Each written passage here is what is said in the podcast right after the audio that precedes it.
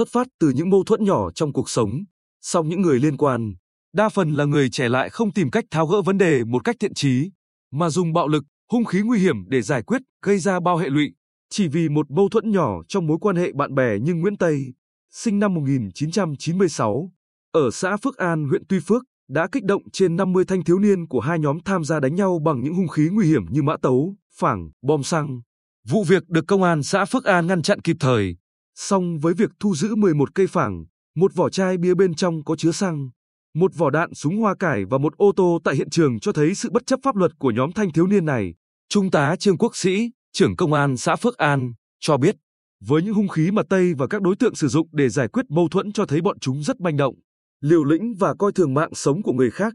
Và với hành vi này, ngày 2 tháng 7 vừa qua, cơ quan điều tra công an huyện Tuy Phước đã tiến hành tạm giam 2 tháng đối với Tây về hành vi gây rối trật tự công cộng. Trước đó, bị can Phạm Ngọc Vũ, sinh năm 2001, huyện Phú Mỹ, cùng một số đối tượng sử dụng súng rulo để giải quyết mâu thuẫn với một số đối tượng ở thành phố Quy Nhơn. Vụ việc được phát hiện sớm nên đã ngăn chặn kịp thời được hậu quả. Tuy vậy, cũng có không ít vụ việc để lại hậu quả hết sức nặng nề, như vụ án giết người do Đặng Quang Hùng, sinh năm 1985, cùng đồng bọn gây ra tại xã Phước Sơn huyện Tuy Phước vào cuối tháng 3 vừa qua. Vụ việc cũng khiến dư luận xôn xao vì sự côn đồ, manh động và hành vi truy đuổi đánh, chém hỏng tức đoạt mạng sống của người khác đến cùng. Theo đánh giá của các ngành chức năng, nguyên nhân của loại án này xuất phát từ việc ăn nhậu, gây mâu thuẫn,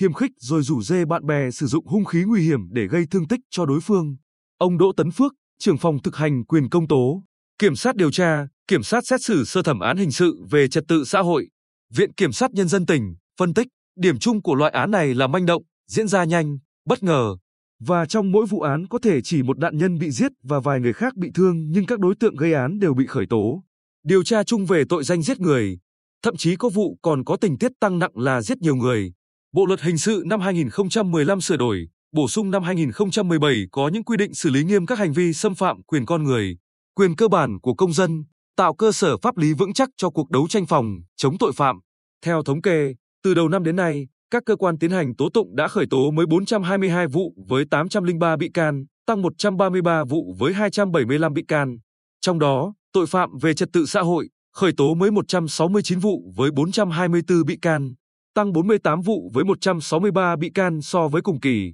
Đáng nói, một số tội khởi tố nhiều như giết người 9 vụ với 11 bị can, vô ý làm chết người 5 vụ trên 5 bị can, cố ý gây thương tích 42 vụ với 90 bị can, gây rối trật tự công cộng 5 vụ với 51 bị can. Các đối tượng phạm tội chủ yếu ở độ tuổi từ 18 đến 35, có khi là bạn bè,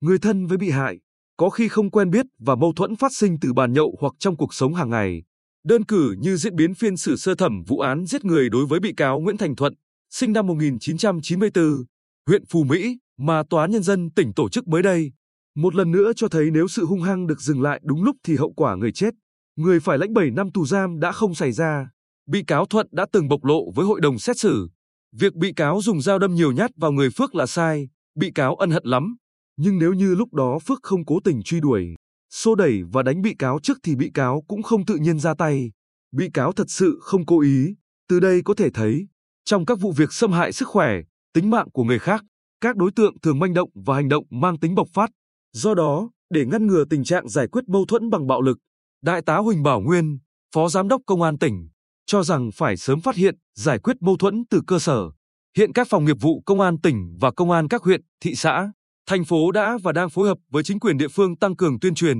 nâng cao ý thức chấp hành pháp luật trong nhân dân. Thông qua các biện pháp nghiệp vụ, Công an các địa phương duy trì tuần tra, kiểm soát tại các khu dân cư, lưu ý những địa bàn phức tạp, gọi hỏi, gian đe những thành phần bất hảo, kiểm tra đột xuất phương tiện, thu hồi dao, kiếm, mã tấu, nhằm ngăn chặn ngay từ đầu tội cố ý gây thương tích,